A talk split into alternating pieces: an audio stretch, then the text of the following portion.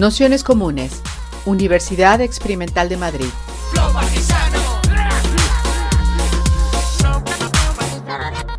Toda la información en nuestro canal de Telegram Nociones Comunes o en nuestra web traficantes.net barra formación. Pues bienvenidos, bienvenidas, bienvenidos a este curso Las luchas autónomas, una historia que sabéis que es un curso en el que estamos haciendo un repaso de bueno, pues todo lo que se ha ido relacionando con el término autonomía y con las eh, luchas autónomas y hemos ido dando saltos pues, a lo largo de la historia, épocas y también espacios geográficos. Y, bueno, pues eh, hemos hecho un recorrido, como sabéis, por la autonomía obrera de los años 70, ¿no? aquella en gran medida protagonizada por eh, hombres eh, muy varones, muy organizados, muy con palos en las manos, una subjetividad pues, muy, muy concreta, ¿no? una, una lucha y una revolución, eh, unas revoluciones muy concretas. Hemos visto también cómo esos movimientos fueron atravesados por los mayos del 68, por otro tipo de luchas, por la construcción de otras autonomías, también autonomías urbanas, y a partir de ahí nos, eh, centramos, por ejemplo, en el, movimiento de, ocupación y en el caso del movimiento de ocupación en, Lavapiés. ¿no? En ese sentido también pasamos por, los años 80 en Euskadi y lo que fueron eh, pues todos los movimientos de radios libres, movimientos antinucleares y bueno, pues un poco la complejización de, de las luchas y cómo se fueron adaptando estas luchas autónomas, autónomas entendidas no solo como independientes de sindicatos y de partidos más o menos estructurados, sino también, eh, por decirlo así, eh, autodeterminadas, ¿no? es decir, autodeterminadas en el, en el, sentido de que la línea política la, la marcaban esas mismas luchas, la autoorganización de esas mismas eh, luchas y también eh, bueno, pues la, propia definición del enemigo que se hacía eh, autónomamente desde, desde, los propios movimientos. En ese sentido, no, nos parecía fundamental que dentro de este repaso y de esta historia de, las luchas autónomas hubiese un, momento para esta política cara perro, que es como se denomina este librito que sacamos el año pasado de, de, Paco Vidarte, Placeres Textuales para las Disidencias Sexuales, y que tiene que ver también con la participación, con la autoorganización y con la autonomía y las luchas autónomas desde los movimientos trans, maricas y, bollos, que, bueno, en este caso nos vamos a centrar un poquito más, o al menos vamos a partir de lo que ha sido la historia, o fue esa historia, y sigue siendo en la ciudad de Madrid, pero que yo creo que tiene correlatos, y así es en, muchas partes del mundo, ¿no? Y que de alguna manera es, importante también revisitarla y partir de, ella en un momento en el que, bueno, lo que es eh, ahora conocido como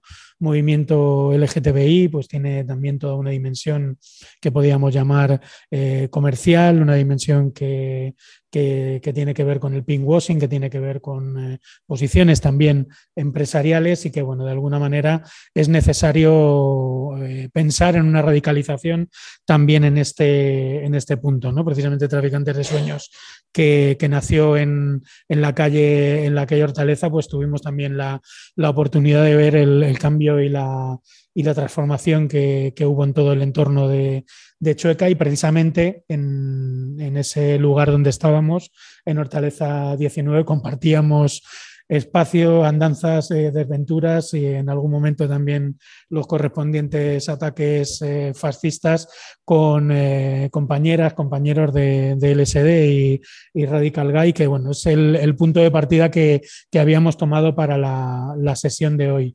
Cuando propusimos la charla a quienes nos acompañan, que son Sejo Carrascosa y, y Fefa Vila, eh, compañeros, compañeras de aquel momento y compañeros y compañeras todavía de hoy, a día de hoy, bastantes décadas después, lo que me plantearon fue pues, bueno, la posibilidad de, lanzar algunas, algunas preguntas que sirviesen un poco de hilo, de hilo conductor. Entonces, para no estar haciendo las preguntas y luego contestándolas y demás, simplemente lo que voy a hacer para que también queden grabadas y sirvan de presentación es leerlas, eh, se quedan ahí encima de la mesa y bueno, pues a partir de ahí se, hace la, se hace la, presentación en, su, en su conjunto. Las cuestiones a tratar, les comentaba, eran tres ejes. El primero era hacer un breve retrato de los movimientos Radical Guy y LSD, cómo se construyeron estos movimientos y cuáles eran sus luchas dentro del contexto de los centros sociales, de la insumisión, es decir, entender también lo que era el momento de agitación política en el que crecen y no solo en el que crecen, sino que ayudan a que existan, participan de él. Luego, lo segunda, definir qué es eso de una política a cara perro, ¿no? en, el, en el libro de, Paco de Vidarte, dice, orgullo de seguir vivos y haber sorteado todo un dispositivo de disuasión encaminado a reprimir, desviar, invertir, obstaculizar, penalizar, martirizar física y psicológicamente nuestra preferencia sexual. Dice, ¿cómo puede construirse esta política cara perro desde la experiencia de los años 90 en adelante, mirando hacia el presente? Y el tercer bloque lo fijábamos también en una eh, cita que, decíamos, eh, ni lo queer nació en la universidad ni nunca entrará en sus aulas de forma pacífica. ¿Cuál sería una política autónoma y queer hoy, sabiendo que también eh, poníamos esta pregunta encima de la mesa, sabiendo que, también hay aulas que han, más que aulas, quizá mesas de profesoras, profesores, profesores que han intentado de alguna manera pacificarlo, hacerlo también eh, elemento, elemento, un elemento político pacificado. Así que con esto nada más y nada menos, os dejamos las palabras. Muchas gracias a todas, todos, a todos por estar por aquí, muy especialmente a FEFA y todavía más especialmente a Sejo, que además ha tenido que meter un viaje para, llegar hasta, hasta Madrid para estar aquí en, la sesión y, y toda vuestra.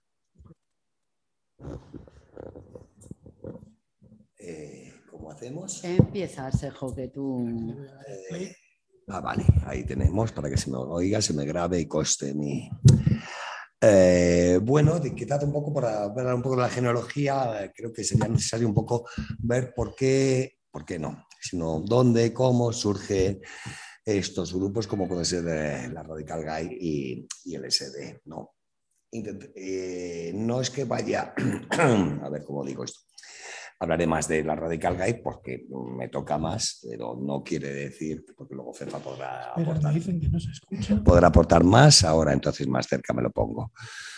Eh, bueno, ya sabéis como estas cosas fundacionales, estos fundacionales históricamente, pues hay veces que parece que la gente como se junta, ¿no? Quedan un día, a tal hora, en tal sitio y en ese momento deciden eh, fundar, hacer, constituir, construir eh, un grupo, ¿no?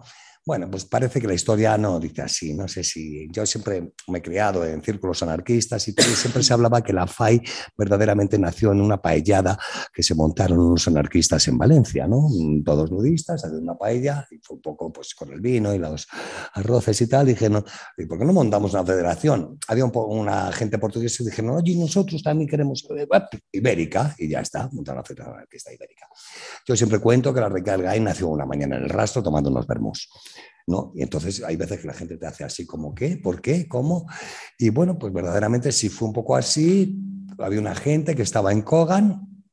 Eh, Kogan se había ido de la COFLE, coordinadora de Frentes de Liberación Homosexual del Estado español, era una de las coordinadoras que todavía se mantenían desde la época de la transición. Esto me parece importante resaltarlo porque de todos aquellos movimientos que había surgido la transición y a nivel de federaciones o de coordinaciones, pues casi parece, creo que era de los pocos que aguantaban. Supongo que también el ecologismo y supongo que también el feminismo de alguna manera. Otros ya por ahí no, no funcionaban. Entonces Kogan se iba de la COFLE como un acto, pues no me acuerdo, porque había sido, yo no era de Kogan, eh, pero verdaderamente Kogan iba a dar un, eh, digamos, un paso más eh, para una, una, organización asistencialista asistencialista, pues de dar servicios, que se llamaba, a la comunidad, ¿no?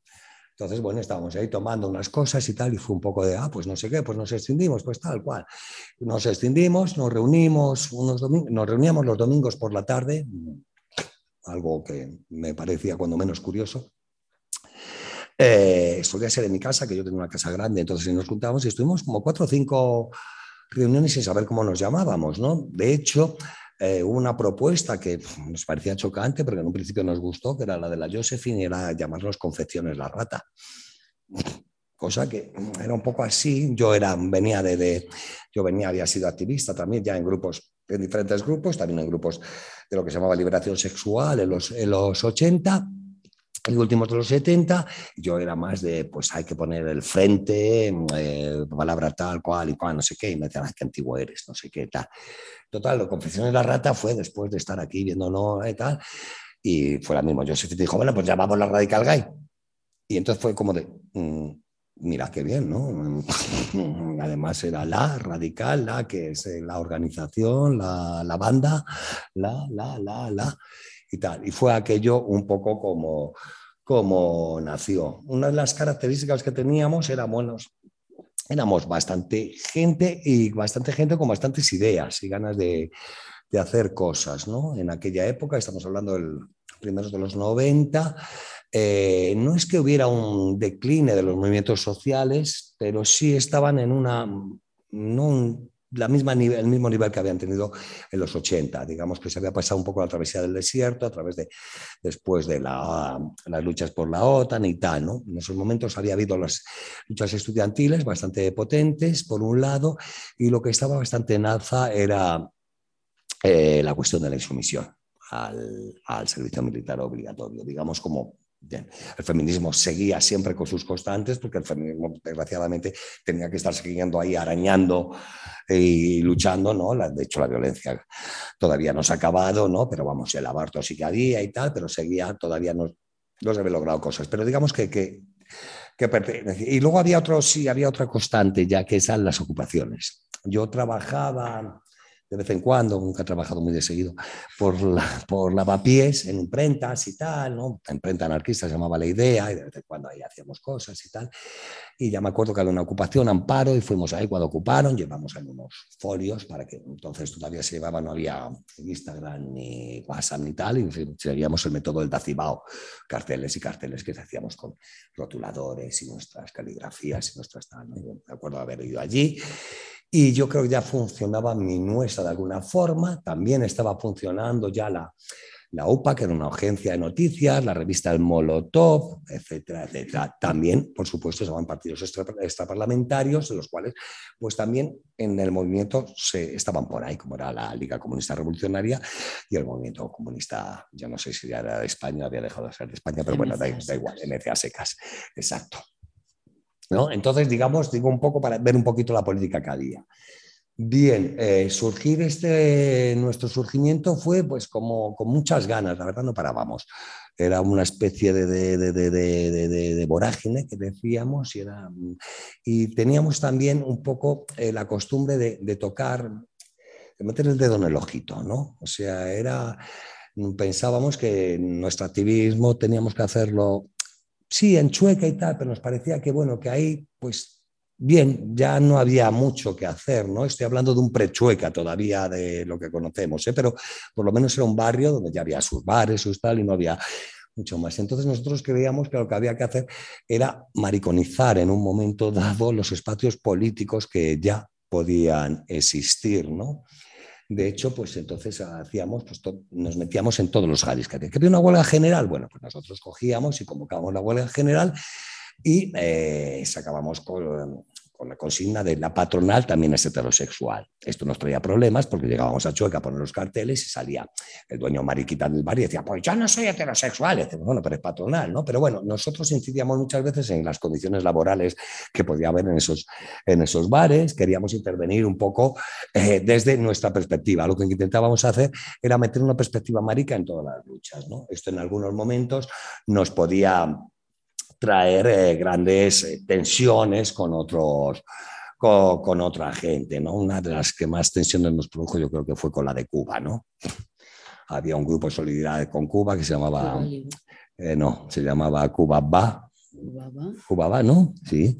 Cuba Ba se llamaba. Nosotros directamente llamábamos Cuba Erecta para decir lo, patriarcal que resultaba eso de Cuba. Entonces, intenté, había gente conocida, mucha de ellas de Minuesa, mucha gente. Y entonces, intentábamos un poco, total, que montaron una mani y nosotros sacamos un, folleto poniendo a parir al régimen cubano por sus políticas contra la homosexualidad contra su homosexualidad, y luego mm, recalcaré más esto, y contra, y contra la, eh, el SIDA, que en esa época empezaba ya también a, ser un gran problema social. ¿no? Eh, entonces este panfleto no gustó. ¿no? Nosotros sacamos un panfleto que era Nos da por Cuba. Y nos da por Cuba, no les gustó nada, bueno, aquello fue un poco la gente tenía que delimitarse porque, claro, éramos gente muy divertida, muy simpática, muy maja. También teníamos nuestra, la gente que, que, que ay, qué majos son estos y tal, ¿no? Había muchos ocupas, me acuerdo, que nos decían eso. No es que a nuestros maricas, ¿no? Yo me nuestros maricas nos decían así los ocupan más antifas, ¿no? A nuestros maricas no se les pega. Yo decía, hombre, está bien que no peguen a los maricas en general, no porque sean vuestros o nuestros, no, no creo que había que hacer alguna reflexión, ¿no? Eh, teníamos grandes complicidades también con las mujeres del movimiento autónomo y movimiento ocupa, ¿no? Que habían también eh, empezado ya, digamos, a, hacer un discurso eh, propio y decir, oye, esto ya, esto, esto ya rezuma mucha testosterona, ¿no? Las manes y todo esto iban todos de negro, todas estas cosas así, el rollo antifa, pues muchas veces de lejos no sabía quién si eran antifas o, o fachas, ¿no? Porque claro, era de espera hasta que veas la chapa ya un poco así, ¿no? Veíamos que era un poquito todo esto eh, patriarcal. Eh, entonces, lo que quiero decir es, ahí teníamos nuestras simpatías y nuestras alianzas, digamos, que luego nos encargamos enseguida de romper, ¿no? Luego ya con, la erupción del SD ya se, como que se friccionó mucho más, ¿no? claro, lo que nosotros nos planteábamos un poco era ser el sector marica del sector ocupa autónomo de Madrid. O sea, no, nuestro concepto era, aquí mariconizamos todo, ¿no? Entonces había problemas, venían los, me acuerdo, estos que eran skinheads se llamaban Sharp, me parece, ¿no? Mm. Entonces, claro, muchas mujeres decían, es que estos son muy machistas y tal. nosotros teníamos un problema grande con esto de la masculinidad, ¿no? Era de, ya, pero también decíamos, es que hay maricones que van muy de masculinos también, o sea que igual el problema no es tanto el aspecto, si luego verdaderamente se hacen ahí, venían los SAR y nos hablaban un poco, pero ¿creéis que somos tan machistas? Y yo a veces decía, pues, chico, ¿qué quieres que te diga? No, pero supongo, esto servía un poco, digamos, para crear este tipo de, no sé cómo llamarlo, de, reflexiones, cuando menos, no grandes debates, pero sí reflexiones. ¿no? Eh, nosotros también planteábamos que nos gustaba estar en todas, ¿no? Y también la cuestión de la insumisión, pues es algo que nos, nos, nos atañía de alguna forma. Muchas ya habíamos hecho la milio, pasado la milio, haber desertado de la milio, haberla solucionado de alguna forma, pero en esos momentos la insumisión era un movimiento muy fuerte y nosotros también decidimos declararnos insumisas al ejército, por supuesto, pero simplemente porque el ejército era totalmente patriarcal, o sea, decíamos, vale, no nos gustan ni los ejércitos ni tal, pero además es que esto es una escuela de machos y tal, ¿no? De hecho, pues acabamos nuestras pintadas, para que vea un sitio donde está lleno de hombres guapísimos y me, me, vais a detener si me intento acostar con ellos, ¿no? Eso es algo absurdo, ¿no? Eso decíamos en los juicios y tal, ¿no? Entonces creamos un poco una coordinadora con lo que grupos que había de la COFLE, porque se llamaba eh, la insumisión marica. Digo con los grupos de la COFLE porque muchas veces esto se sitúa como si fuéramos solo muy localizados en Madrid y no es cierto. Teníamos alianzas también con otras partes del Estado, ¿no? sobre todo con Euskal Herria, sobre todo dentro de Euskal Herria con Navarra y con eh, gente, individualidades a veces eran, porque los grupos eran ya muy, muy, muy pequeños, los grupos gays, me refiero, homosexuales, que todavía se llamaban algunos, eh, habían, eran muy, muy, muy, muy pequeñitos y con muy poca gente, o sea, un grupo eran dos o tres personas y para usted contar a veces dos o una y media, ¿no? Entonces, pues con gallegos también, eh, venía bastante Rubén de La Coruña, incluso Eduardo de Burgos, que Eduardo en su estrategia política lo que quería hacer una radical gay en Burgos, ¿no? que era algo así como, vamos, una contradicción en términos, ¿no? en hacer que Burgos hubiera cualquier grupo gay ya, ya, ya, podía ser lo más subversivo del mundo, pero ya que encima fuera como la radical gay, pues era como de, no, Edu, no. Pero él, sin corto eso se montó el KGB, el colectivo gay de Burgos, y era y el KGB, y ahí sacó su, su, su lo diré, fanzine, la campeadora. La campeadora, ¿no? Bien, eh, una vez visto este mapa que tenemos un poco ahí, creo que es importante y es muy necesario subrayar lo que supuso eh, la, la, pandemia del SIDA, ¿no? Esto yo lo repito muchas veces, que es muy bonito porque es un poquito como el Club de los Poetas Muertos, ¿no? Eh, la recalga y se planteaba, ¿tenemos que trabajar el tema del SIDA o no? Hasta ahora los debates que había habido en los movimientos gays, sobre todo era, ¿se interviene en el SIDA haciendo otra vez, poniendo otra vez, el, marcando otra vez a los gays como, ah, estos son los que los que tienen el SIDA tal, o mm, mejor no decimos nada y que esto siga y siendo un problema de salud pública que afecta a diferentes sectores, etcétera, etcétera. Bien, entonces me acuerdo un domingo, que estábamos bastantes en la reunión, entonces era bueno, entramos aquí, entramos ahí, no. Sabíamos que era una apuesta dura porque iba a exigir mucho trabajo, o sea, sabíamos que una vez que metidos ya en la cuestión de SIDA, trabajábamos mucho, es cierto que, currábamos mucho de, de ahora unas charlas, ahora de campañas eh, pintadas, eh, pasa no sé qué, tenemos que ir, eh, también vamos a ir, esto sí, o sea, estábamos todo el día de acá para allá. Entonces sabíamos que sí. Entonces aquello fue un poco de, bueno, tal, el SIDA nos afecta, cómo nos afecta, tal, cual. Y fue un poquito como el Club de los Poetas Muertos, claro, entonces que fue un poquito así, pues que se, se levanta alguien, lo sabíamos, los que sabíamos que sí, éramos, éramos visibles, pero otros no, entonces, pues yo tengo VIH, y yo, y yo, y yo, y yo. Y entonces aquello fue, ah, y la mitad del grupo resulta que tenía VIH. Entonces, claro, fue una especie de, estamos tonteando, o sea, ¿de qué estamos hablando? De si intervenimos aquí en una cosa que realmente nos afecta, ¿no? Eh, y entonces yo creo que eso fue muy importante porque supuso verdaderamente un gran, eh, ¿cómo diría yo? No sé si revulsivo no, pero tanto un empujón para cambiar verdaderamente otros planteamientos ya, ¿no? El SIDA lo que suponía era que el SIDA era una enfermedad que se encarnaba en los sectores más eh, vulnerables de la población. ¿no? Entonces nosotros veíamos eso y nos parecía que era como muy interesante recalcar eso. Nuestra lucha política nos parecía que era muy interesante. ¿no? Sabíamos que el SIDA en Estados Unidos, las respuestas que había habido al SIDA, habían sido de unos blanquitos, guapos, clase media, que se habían ido del Middle West a Nueva York o a San Francisco ay, a follar como locos y tal, y de repente, hostia, pilla una enfermedad y se habían enfadado. Vale.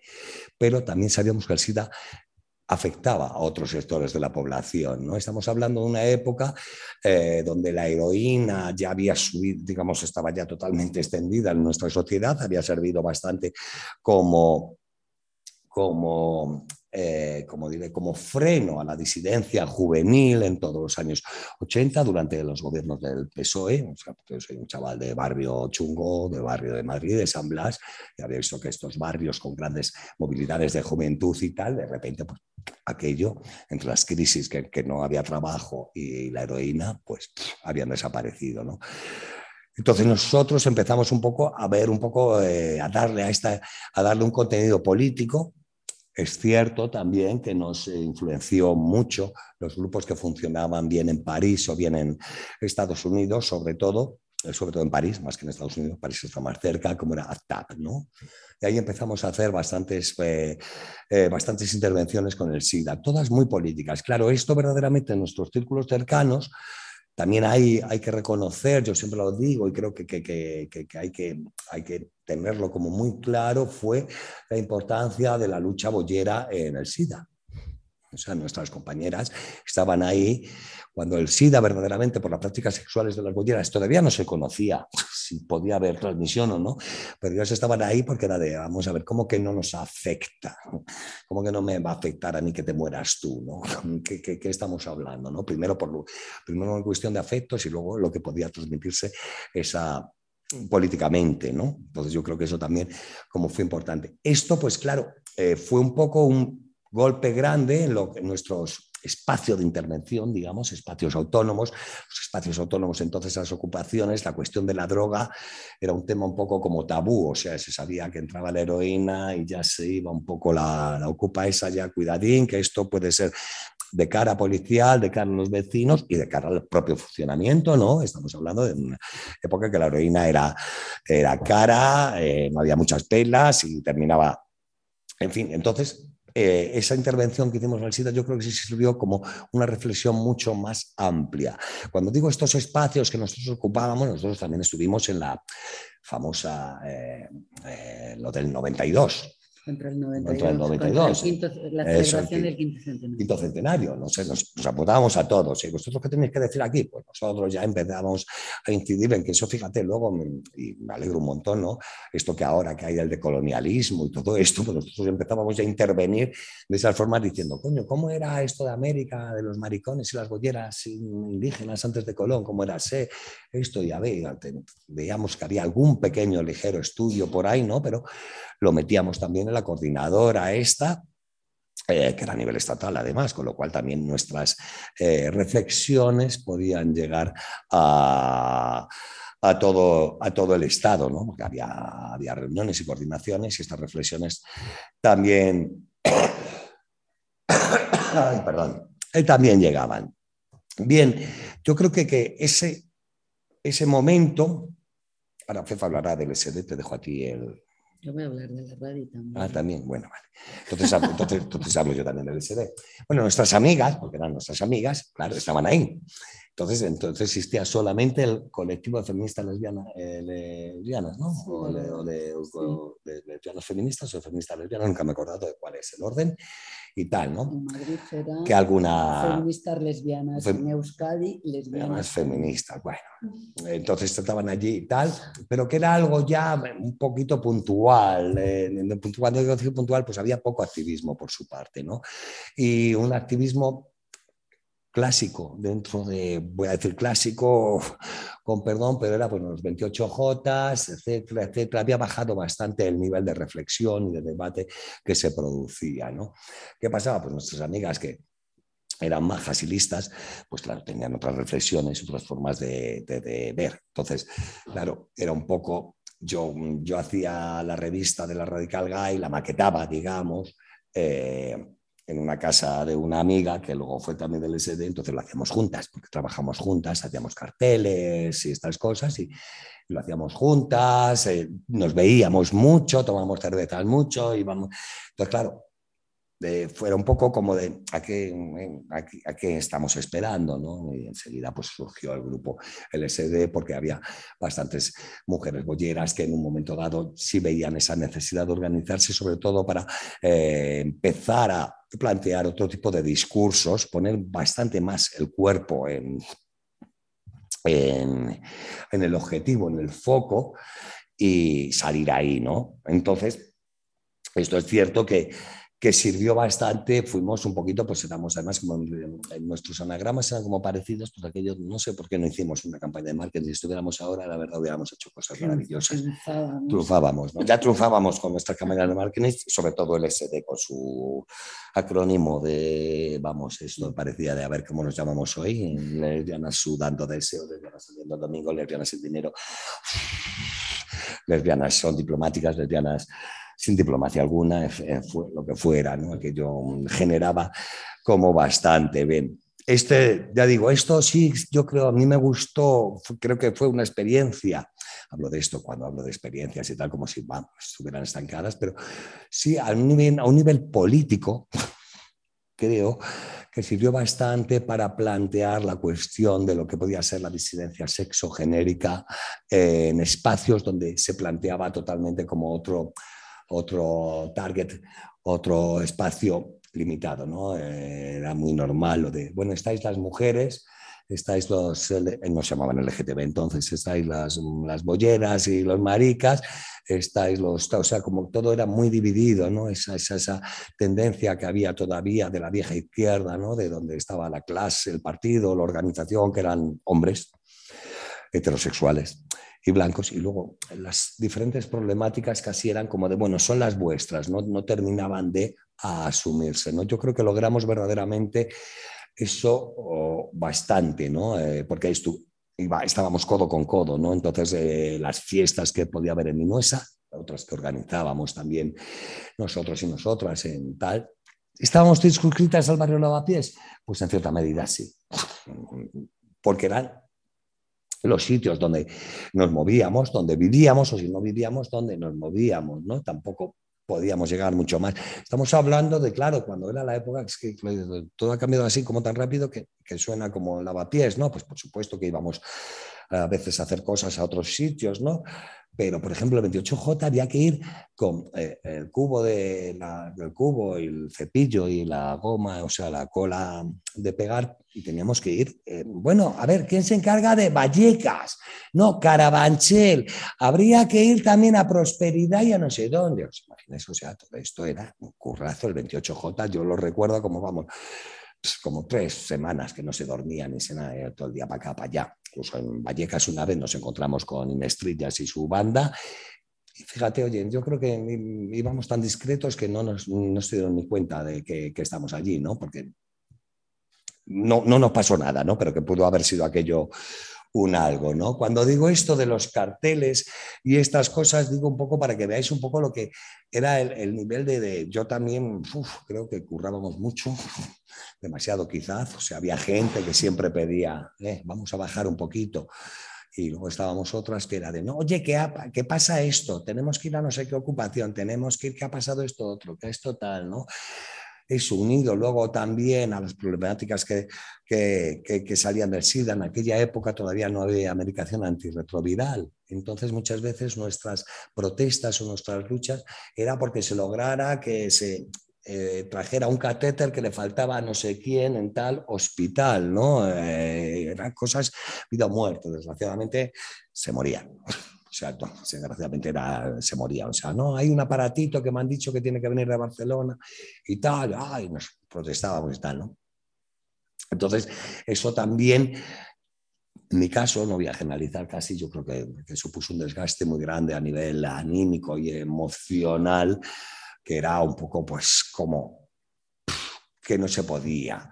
Yo me fui en 1995 de Madrid, luego creo que un año, dos años después, la Radical Gay eh, se disolvía, creo, en 97. 97, un par de años después, se disolvía. Entonces, eh, esos dos últimos años que yo estuve, ya no me acuerdo del último fanzine, yo al irme también planteé un poco, vamos a hablar un poco del sexilio, ¿no? Que era una forma también de la gente que tiene que irse a vivir su sexualidad y su identidad de género a otros sitios, eh, ¿por qué? ¿No? Era también abrir un poco el debate que hoy en día está mucho más con esta cuestión de lo, lo rural o, o, el mismo sexilio, ¿no? De por qué hay más ambiente aquí en Madrid que no en Guadalajara, en Segovia o en Salamanca, ¿no? Entonces me acuerdo que fue así, pero creo que fue un poco eh, eh, la, otra, de las formas que tuvimos de abrir. Yo creo que sí que abrimos como muchas cosas. Que nos diéramos cuenta o no, creo que no, porque estábamos a lo nuestro. Eh, pero sí, sí creo que se sirvió bastante de lo que, para que luego las políticas de disidencia sexogenérica se adoptaran verdaderamente por parte de los diferentes movimientos sociales muy, en aquella época, muy heteropatriarcales, patriarcales o de pedernales, o ¿sabes? Muy, muy cerrados, ¿no? muy pétreos, quería decir. ¿no? Eso sirvió un poco para abrir esa cosa que en la actualidad, fijaros, donde hemos llegado casi, donde eh, cuestiones que en un momento dado y que se lograron meter, como fue el feminismo, por ejemplo, o la cuestión, o la cuestión esta de disidencia sexual, algo teníamos ya eh, con, la cuestión de racialización, en la actualidad es el gran enemigo ¿no? de, de, de esta, esta, derecha extrema que viene, ¿no? ahora empieza a ser, o sea, ahora somos verdaderamente el gran es lo, lo, que más cuestiona esta derecha extrema que viene, ¿no? los derechos de las mujeres, ¿no? como el aborto, negar la violencia eh, de género, violencia machista o negar, bueno, esto de los eh, LGTB ya está bien, ¿no? Entonces, em, es, es un poco, veo yo un poco a veces la línea y dices, fíjate, pues bueno, por lo menos hemos conseguido ser la punta de lanza o estar, digamos, en, en, una, en, una, postura, en una posición de, de, vanguardia, eh, no querida, cuando digo de vanguardia, que yo sea la punta de lanza para que vengan los fachas a pegarme, pues no me apetece nada, una mierda. ¿eh? Preferiría que siguieran pegándose entre fachas y antifachas entre los hombres y, casi yo pasar desapercibido, digo esto también desde, desde mi prudencia eh, belicosa. ¿no? Entonces creo, fíjate que, que, eso ha servido para, para lo que pueda ser un poco en en la actualidad este tipo de, este tipo de, políticas que se dan. Y yo creo que ya no se puede concebir mucho ningún tipo de política en, que, en los cuales ni el feminismo ni la diversidad sexogenérica esté presente. O sea, ya nadie se va a poner, bueno, es que eso es una cuestión tuya personal, con quién te acuestas o con quién tal. Yo creo que eso, em, eso se ha logrado y ya está totalmente, eh, vamos, es, un logro. Otra cosa es a dónde va el planeta y si vamos a lograr algo más. Y no sé, llevo ya como mucho hablando, le paso a Fefa y luego también, también les va a deciros que cuando queráis interrumpir, porque esto, estamos poca gente, aunque online haya más, pues esto puede ser también más coloquio que, que soliloquio. Pues nada, Sejo, que oye, a, todas a todos muchas gracias por, eh, por venir a, a acompañarnos y, y a Pablo una vez más por invitarnos aquí a, conversar. Y, bueno, y a las que estáis ahí fuera y a las que vais a ver el vídeo, pues también que gracias por escucharnos en esta historia que no queremos que sea una historia de batallita de el año catapum. A ver, a mí lo que más me interesa contar o expresar o compartir es qué contextos eh, son los que mm, ayudan o, nos facilitan encontrarnos para que suceda una novedad política, una novedad política radical en, este sentido, ¿no? en el sentido del que quiero hablar, recordando qué fue el SD, qué fue la RADI y en qué contexto eh, social, político surge y con qué sujetos con qué sujetos, con qué cuerpos y con qué necesidades. Evidentemente, cuando surge un, grupo, cuando empezamos a hacer cosas, y sobre todo cuando lo hacemos con 20, 22, 23, 24 años, 25 años a lo más, aunque luego a estos grupos pasó muchísima gente, se puede decir que fueron grupos bastante intergeneracionales y también eh, muy diversos racialmente y en clases sociales, en su composición social también, en su origen. Eh, vivíamos en Madrid, pero eran de, mm, éramos de diferentes lugares. yo personalmente de procedencia rural, pero bueno, había gente que venía también de procedencia internacional. Pero el contexto principal de discusión era un contexto mm, madrileño, era un, contexto de Madrid 1992. Eh, yo creo que eso es muy importante, o que llegaba el 92, las radicales eh, aparece en 1991, el SD inicios de 1993.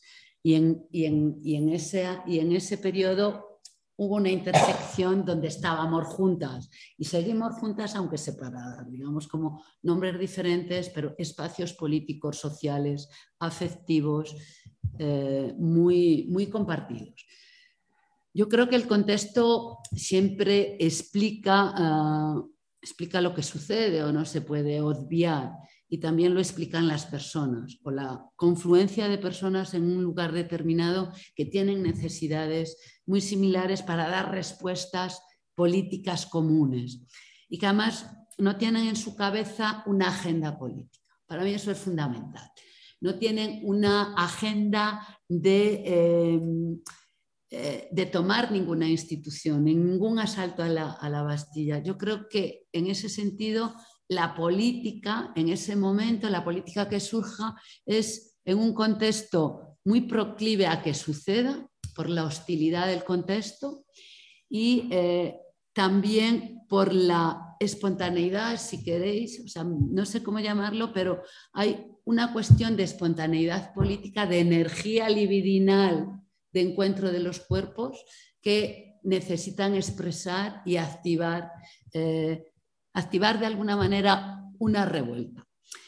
El contexto de ruptura tiene que ver con una ruptura con un pasado muy inmediato, que era la década de los 80, que era una ruptura eh, con una forma de hacer política que nos había servido, por lo menos a algunas de las personas que estábamos ahí, Digo que nos habíamos servido porque nos habíamos educado políticamente en el movimiento estudiantil y en el movimiento feminista que se articulaba en torno a Barquillo, que era la sede de los diferentes grupos del movimiento feminista en, en Madrid, que a la vez igual que los movimientos LGTB, estaban en los grandes frentes, en las grandes coaliciones eh, de todo el Estado. Digamos que esas coaliciones eh, quedan, eh, se, van, se, van, despolitizando o se van desprendiendo de, de, sus actores, de sus actores principales a la hora de hacer política. Es decir, empiezan a perder fuerza. Fuerza ah, como colectivo y, fuerzas individuales. También se pierde la fuerza de un movimiento que es la autonomía del movimiento, que yo me gustaría diferenciarlo del movimiento autónomo, que son dos cosas muy diferentes. Y muchas veces la gente lo, confunde qué es el movimiento autónomo y qué es la autonomía del movimiento. Pues, había una autonomía del movimiento feminista en este caso, pero era una autonomía que pivotaba sobre los partidos de la izquierda radical, eh, no parlamentaria y a veces parlamentaria, más o menos eh, una parte institucionalizada, otra no, pero de alguna manera dirigida y pivotando sobre la organización de la, izquierda radical de, la ciudad y del Estado español.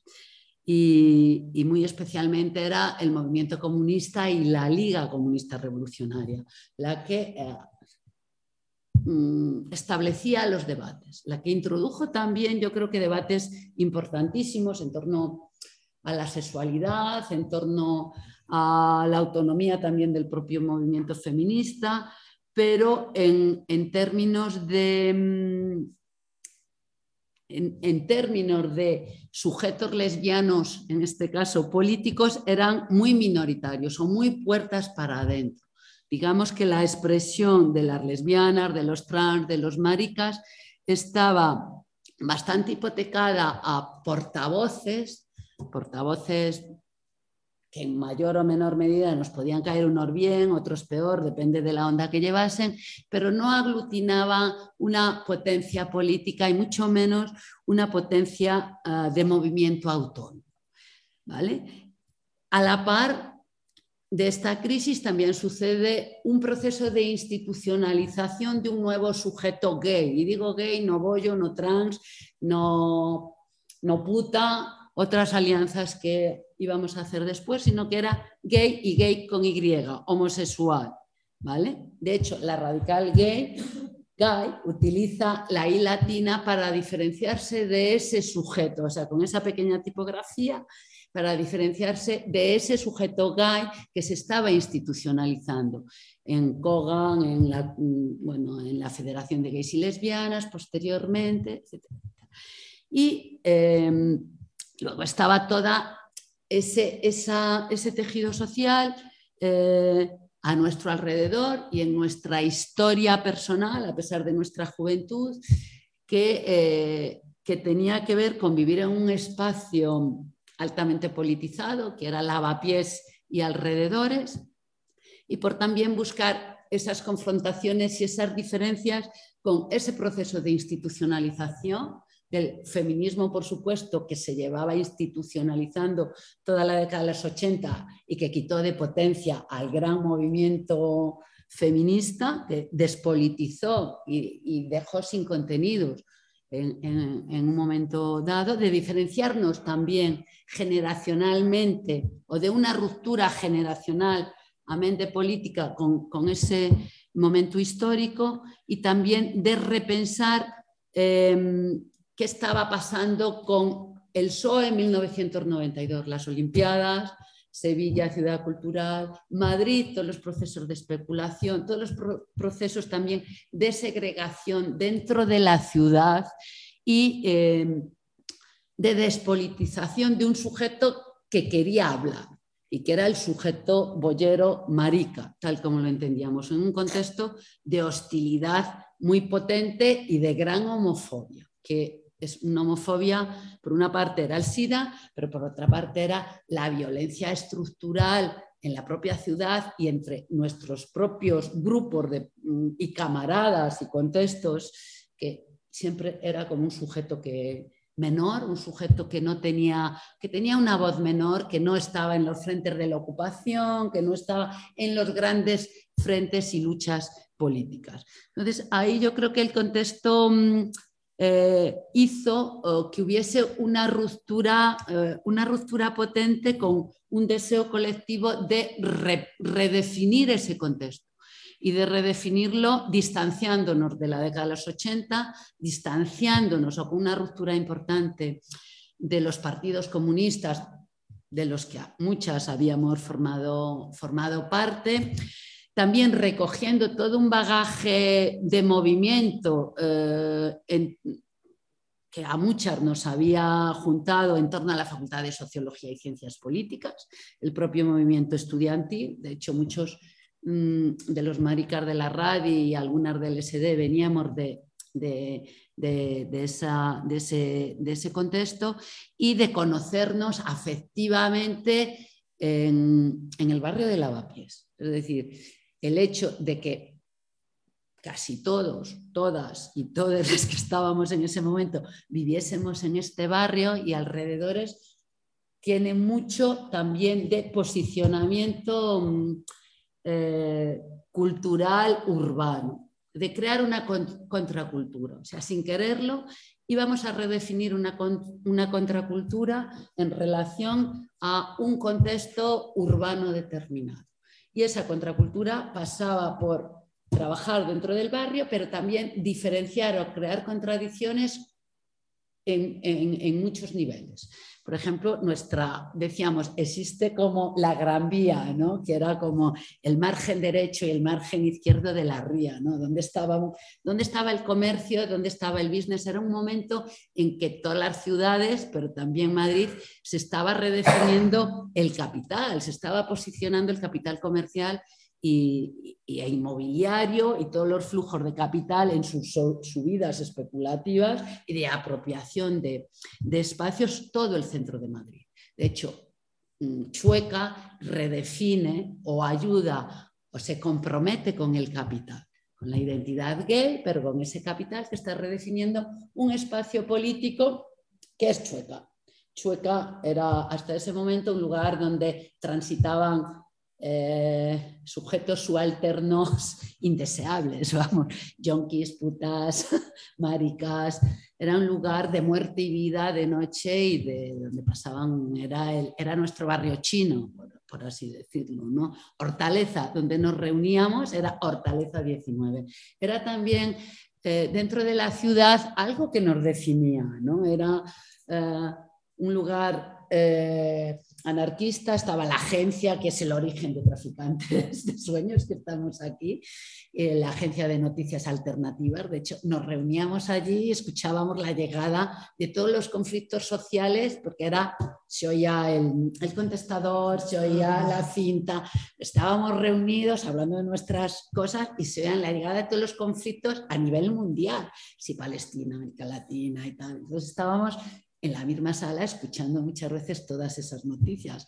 A la vez que aparecía Agustín García por allí en sus reuniones, empezaba, bueno, era un lugar que hasta que se empezó a dividir, era un lugar abierto eh, donde confluíamos mucha, mucha gente, empezábamos a encontrarnos y también a, a, redefinir nuestro espacio político dentro de la ciudad. Era, era Hortaleza 19, que era Hortaleza, estaba aún sin ser ocupado por el capital y ya estaba Chueca y todo ese escenario al cual nos enfrentábamos desde el punto de vista material, económico y de la construcción de una subjetividad política, la cual rechazábamos. Y eso era importante. Y también nos resultaba problemático eh, y fue una ruptura dolorosa, políticamente dolorosa, enfrentarnos a nuestras madres y padres políticos, por así decirlo. En concreto, pues a lo que era el movimiento feminista, pero fue necesario. Y fue necesario para establecer un lenguaje político eh, diferente. De hecho, el SD y la RADI aparecen y aparecen al unísono en ese contexto, pero también con la necesidad de crear un nuevo lenguaje político. Y eso fue muy importante. Cuando digo un lenguaje político, digo en la forma de escribir, en los temas que elegíamos, en la representación y en nuestras confrontaciones y en nuestras formas de organizarnos también. Entonces era un distanciamiento eh, con, una, con una tradición que nos había formado. Fue un momento también de recuperar la década de los 70, de hacer un, un atrás que nadie nos había transmitido, nadie nos había contado qué había pasado ahí, o sea, de hacer esa, de hacer esa revisión y eh, de enfrentarnos también en, en esos escenarios y distanciarnos para poder tener la oportunidad de crear un nuevo lenguaje político, tienes que dotarte de la libertad de poder fracasar. Y yo creo que eso también es muy importante a la hora de crear contraculturas y a la hora de crear espacios radicales, a la hora de crear un movimiento autónomo que esté creando un nuevo lenguaje en un contexto determinado. Es decir, no hay que ganar, no teníamos esa ansiedad. No hay que ganar, no queremos ser nadie, no queremos ser ni oradores, ni representamos a nadie, ni queremos hacer una carrera, que luego hablaremos de la academia y del queer en la academia. Eh, no queremos hacer una carrera con lo que estamos, con lo que estamos haciendo. Queremos redefinir nuestra vida y un espacio social que contiene esa vida. ¿vale? Entonces, sabemos que nuestra situación es precaria y que vamos a fracasar casi siempre. Pero en esos fracasos hay ganancias y hay ganancias políticas muy importantes y sin quererlo, porque es otro otra de las características de los movimientos contraculturales que suceden, es que no estás pensando en ser un sujeto histórico, un sujeto político histórico importante, ni pasar a la historia. Eso no lo sabes ni lo planteas ni lo tienes en cuenta. Entonces, lo que estás haciendo es arriesgar en, en términos de urgencia política. Urgencia política que tiene que ver con el placer con el gozo, con sentirte representada, con sentirte querida, con sentirte eh, que formas parte de una comunidad, pero que también puedes intervenir en esa comunidad. ¿Vale? Y intervenir en esa comunidad en ese momento era una urgencia debido a muerte en relación a las relaciones con el SIDA, con la droga, con muchísimas cuestiones. Es cierto que hay también en ese momento un contexto global, un contexto global del cual localmente, con una fuerte implantación local en el barrio Lavapiés, en Madrid, vamos a tener muchas relaciones incluso internacionales. Es decir, se está redefiniendo también los movimientos de globalización. Yo creo que es un momento histórico donde se redefine la política en, que, en tanto que redes, eh, eh, redes de solidaridad y de información global. ¿no? Me hace gracia como que estaba también ahí la UPA, que era una red de comunicación global muy precaria, no había ni internet, pensad que no había nada de lo que tenemos ahora, que todo era um, analógico, o sea, utilizábamos el FAS, una de las acciones del SD fue mandar un manifiesto eh, muy potente y muy caliente también al corte inglés, a todos los, a todos los números de FAR de las grandes empresas de Madrid. Eso recuerdo un 28J, e ir a la universidad donde ah, teníamos un FAS, por ejemplo, y todo desde ahí, FAS, FAS, y todos los todos los eh, del corte inglés, de la Cruz Roja, o sea, del gobierno, de mandar comunicados mm, que no era llamarles a la mano ni nada, era como una acción de comunicativa y era todo analógico. ¿no? Eh, nuestras fanzines, que el de, el de LSD era non grata y el de la radical gay era de un plumazo, tenían que ver con esa, con esa precariedad, pero era, funcionaba muy bien funcionaba muy bien a la hora de crear un lenguaje y de ir creando una cultura que eh, se iba definiendo, se iba definiendo con cada fanzine, se iba definiendo con cada acción, con cada urgencia, con cada reunión. Eso iba sucediendo y se iba cada vez ampliando más, porque cada vez las necesidades políticas eran todas. ¿Por qué eran todas? Porque todos los espacios eran susceptibles de ser liberados. ninguno estaba liberado. Los bares no estaban liberados, las librerías no estaban liberadas, la universidad no estaba liberada, eh, los movimientos sociales con los que teníamos alianzas no estaban liberados y eh, nuestras relaciones de amistad tampoco estaban liberadas, por así decirlo. Las fiestas que hacíamos tampoco estaban liberadas. Es decir, los espacios eh, del movimiento autónomo y en concreto los espacios de ocupación, léase Minuesa, léase La Guindalera, léase Los Lavos, posteriormente estaban definidos por lo que en ese momento llamábamos unas culturas muy machirulas, muy masculinas. Muchos compañeros, compañeros mm, que y compañeras que trabajaban en bares como la Lupe, en la universidad y el puesto de sociología, que es el germen de, eh, de Minuesa, en tanto que activismo, activismo ocupa, todos, todas y todos compañeros, pero mm, no eran, no era, eh, no eran ni maricas ni eran, ni eran bolleras, eran un movimiento, eh, sí, de mucha cultura anarquista, pero que no había reflexionado, por ejemplo, sobre la violencia sexual, que no había reflexionado, por supuesto, sobre el género, eh, que eh, no había reflexionado tan siquiera sobre las posibilidades de disfrutar de fiestas y de espacios desde otro, desde otro lugar, la influencia de, de, otros lenguajes que en ese momento nos decían que eran apolíticos o que no eran suficientemente, suficientemente fuertes o que no, había, no, tenían capacidad de, de ruptura, pero a base de fricciones, porque eran fricciones, o sea, mm, nunca, nunca teníamos reuniones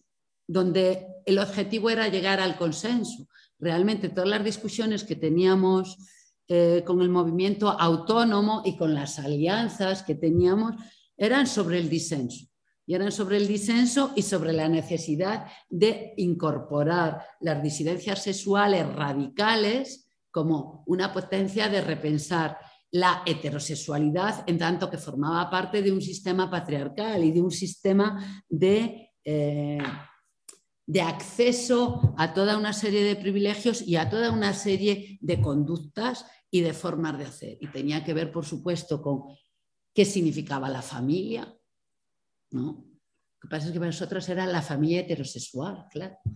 Entonces, eso era un problemita, ¿no? ¿Qué significaba eh, la herencia? ¿Qué significaba eh, ser de una clase social o ser de otra, qué significa, qué tipo de alianzas y en función de qué objetivos se hacían esas alianzas.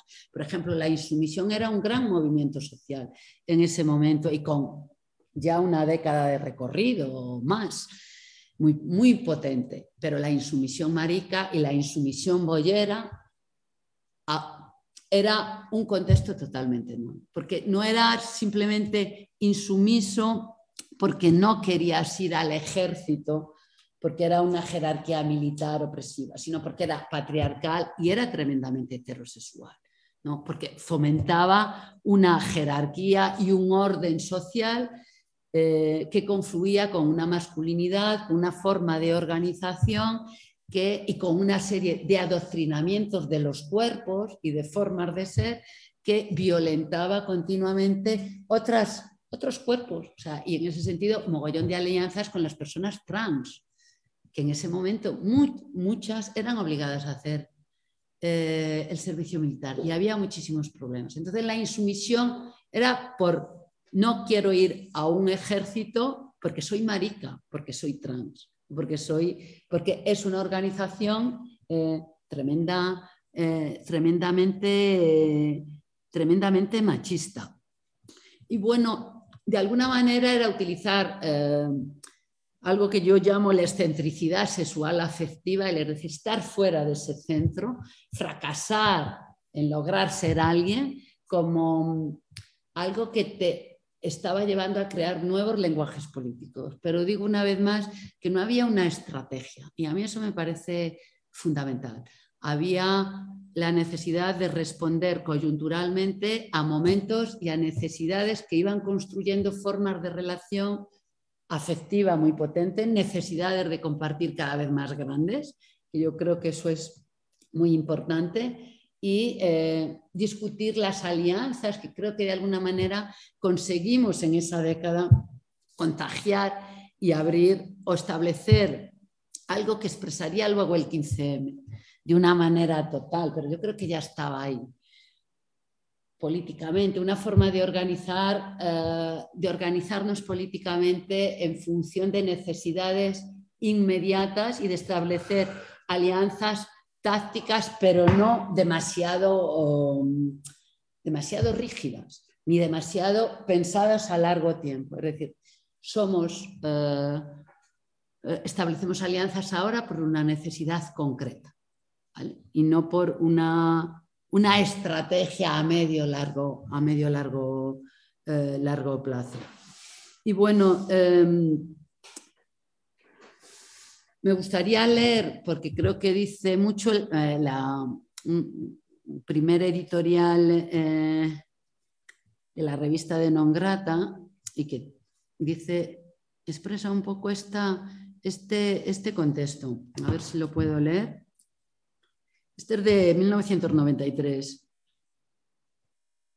Dice, del SD nos consta que se puede hablar largo y tendido con el riesgo incluso de perder el sex appeal, pero a nosotras no nos preocupa demasiado quiénes somos, de dónde venimos y a dónde vamos, aunque no cesamos de curiosear sobre nuestra identidad y sus representaciones. Somos lesbianas, lesbianas perversas, eh, feministas, lesbianas y queer, lesbianas de aquí a allá, gordas, delgadas, inmensas, bajitas, rebeldes, altas, sureñas, que luchamos por transformar un mundo heterosexista, racista, patriarcal, lesbófobo y capitalista y convertirlo en una tierra bollera donde seguir practicando sexo de RSMG, SV, SA, SL, SS, GGGG, como queer. Y a diferencia del lesbianismo eh, feminista que introdujo aportaciones esenciales acerca de las diferencias de género, vemos el género como un juego. Jugamos con los signos y los símbolos cuyos significados son constantemente redefinidos y negociables. Elige y cambia, defínete y cambia. Es la propuesta, es, es, la propuesta. De aquí que el SD tenga casi siempre significados diferentes. Lo único que se mantiene es lesbianas y de una manera estratégica. Nosotras reivindicamos y reinventamos una sexualidad lesbiana, trabajamos para eh, producir representaciones propias y desde ellas queremos expandirlas como uno de los más sublimos actos subversivos, los placeres sexuales del SM, de juegos de roles, de sexo seguro, de fantasías, e intentamos hacerlas nuestras en versión original. Pero aunque somos diversidades lésbicas en continua metamorfosis, sí puede haber un punto en el cual podamos coincidir todas las lesbianas. La utopía de soñar un mundo sin identidad sexual, donde no exista la homosexualidad, porque la heterosexual, la heterosexualidad tal como la conocemos hoy tampoco existe. Mientras tanto, nos podemos mover entre la maximización y minimización de nuestras identidades, entre una identidad visible que nos permita proclamar nuestros deseos y necesidades y transformar el mundo y una identidad que pueda llegar a, a ser incluso invisible que, nos permita desmontar antes de que el poder nos nombre, nos señale, nos identifique, nos prohíbe, nos prohíba, nos sujeta y por, su, y por consiguiente nos impida ser de cualquier otra manera posible. Entonces, ¿por qué no jugar a ser nómadas trans y transfugar desde la presencia de nuestra non grata generosidad? De alguna manera es un llamamiento a una política muy desidentitaria y estratégicamente muy identitaria. En ese sentido, también era un momento de trabajar con estrategias y contradicciones políticas que eran necesarias. Afirmar y negar formaba parte de nuestro fracaso político. Es decir, es también algo que está todavía hoy vigente, todo una lucha en torno a este tipo de cuestiones.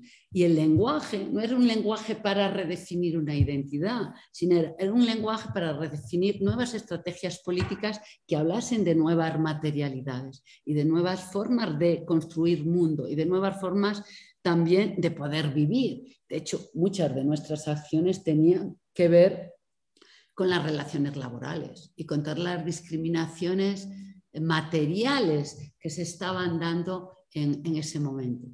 Eh, no solo por el SIDA, que era como el momento de la materialidad principal, de la vida o muerte, de la salud y la enfermedad, de dirigirnos a los hospitales y a, digamos, las instituciones de gobierno que gestionan los cuerpos y que gestionan la salud, la sexualidad, las posibilidades de vida y muerte. De ahí había una presencia muy importante, pero también las posibilidades de vida en el curro, las posibilidades de tener casa o no tener casa, que eso ya era importante en ese momento, aunque creo que ha ido empeorando, que es mucho más difícil tener casa, compartir, hacer contracultura, es decir, eh, nuestra casa, nuestras casas, aparte de Hortaleza 19, eh, eran nuestros centros de activismo y nuestros lugares de fiesta, pero también los bares donde pensábamos nuestras luchas políticas, donde nos organizábamos, y las calles, por supuesto, las plazas, pero digamos que tener casa eh, era muy importante. Y mucha gente perdía sus casas por el VIH, y eso es algo que se ha olvidado. O sea que era un momento también de el tema de la vivienda, porque mucha gente eh, perdía la casa por eso, o también eh, el trabajo por, ese tipo de cuestiones. Y por supuesto, por decir que era argollo, o por decir que era armarica, o por... Entonces, de alguna manera también esa política eh, material o esa redefinición de alguna manera de, la identidad o de los lenguajes políticos estaba mm, muy unida directamente a que los sindicatos no nos representaban, por supuesto, a que no había nadie que estaba luchando por la materialidad de nuestras vidas, es decir, por nuestras vidas en concreto.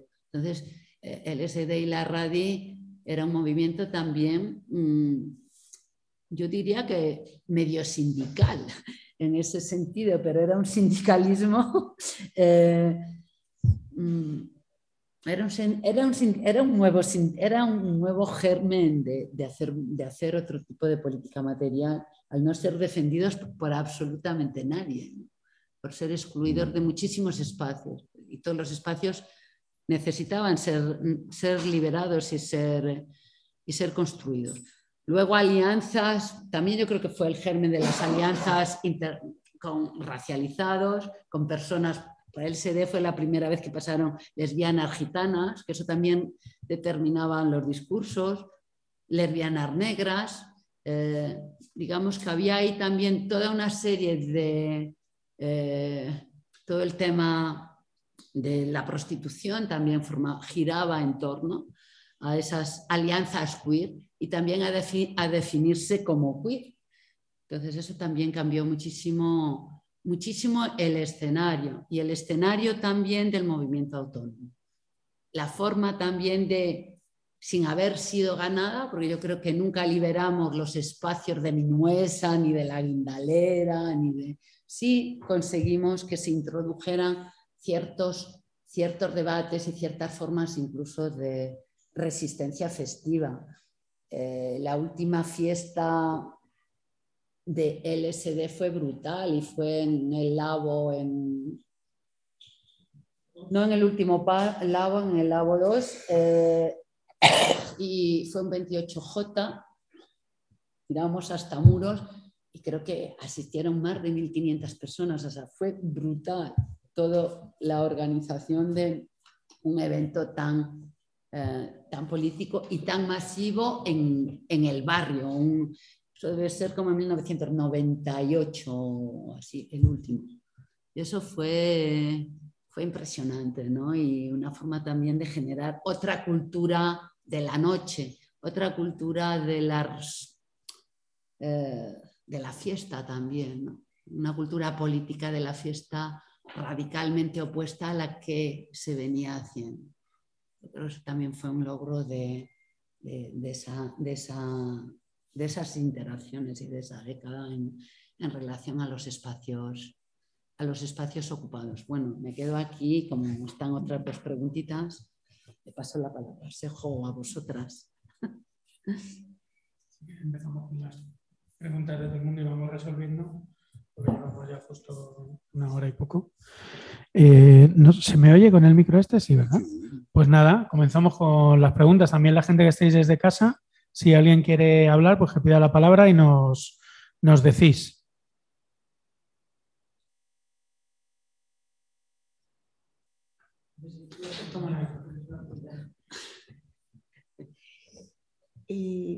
una reflexión, mm, antes dices, yo vengo del movimiento anarquista y ¿qué sentimiento te genera el anarquismo oficial o el anarquismo, por así decirlo, como, sí, oficial, yo le llamaría, en relación con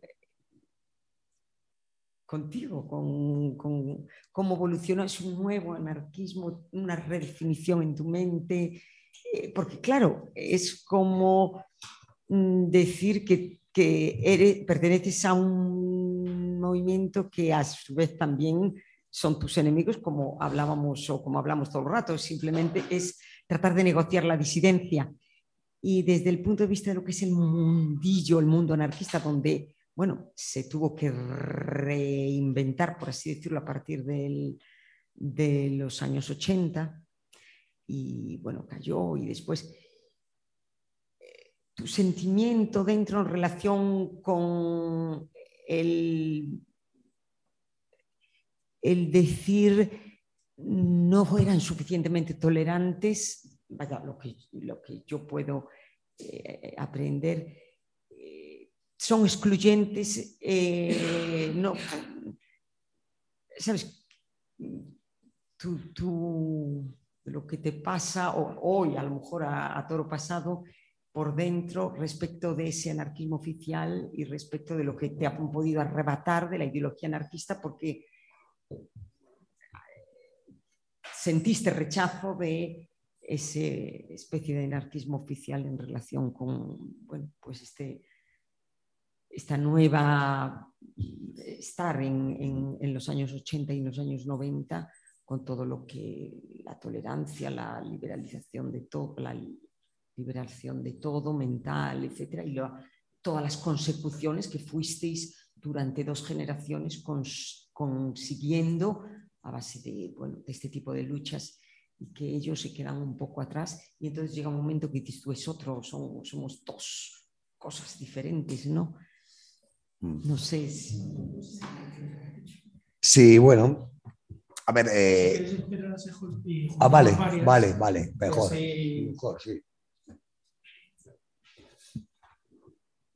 Eh, sí, muchas gracias, porque la verdad es que me ha parecido súper ilustrativa, formativa y muchas cosas más. No, no, se, no se, le oye o sí. ¿Se oye? ¿No se oye? ¿Se oye? Sí. Eh, vale. Ah, gracias por la, por la intervención. Eh, quería preguntaros si podéis contar un poco más, porque bueno, yo he llegado un poco tarde, entonces no sé si lo habéis como profundizado o no, eh, pero en las distintas sesiones sobre la autonomía eh, se ha visto como los espacios de las revistas, como los espacios de difusión han permitido como articular y poner nombre en muchas ocasiones a, o a reactualizar o a poner en funcionamiento procesos en el sentido de mm, poner o sea, nombre a cosas que estaban pasando pero que no, eh, no existían, ¿no? no sé cómo, cómo, expresarlo, pero me parece como que son espacios como fundamentales para establecer nuevos diagnósticos que nos permitan avanzar ¿no? sobre... bueno, no sé si se está entendiendo muy bien lo que quiero decir, pero en ese sentido creo que la, la, Radical ¿no? tenía su propia revista en el cual se, entiendo que se debaterían temas en lo, eh, que no, que no se debatirían en otros lugares y además permitían ese tipo de alianzas o encuentros y tal. Y luego me ha parecido también muy interesante eso que decías tú, Fefa, de mm, nosotros hacíamos asambleas del disenso, ¿no? que me parece que hoy es justo como lo contrario, como que es como muy difícil eh, generar espacios en los que la gente podamos disentir eh, tener como posiciones distintas, eh, pero como poder expresarlo, ¿no? Hay como, creo que hay como mucho miedo, como mucha autocensura, como muchas expresiones en otros espacios, a lo mejor como pueden ser las redes sociales, pero que se hacen en muchas ocasiones como bajo un seudónimo, o hay muchos temas de los que no, no que creo que no hablamos y en ese sentido no nos permite avanzar, profundizar y, y demás. Bueno, esas dos cosas.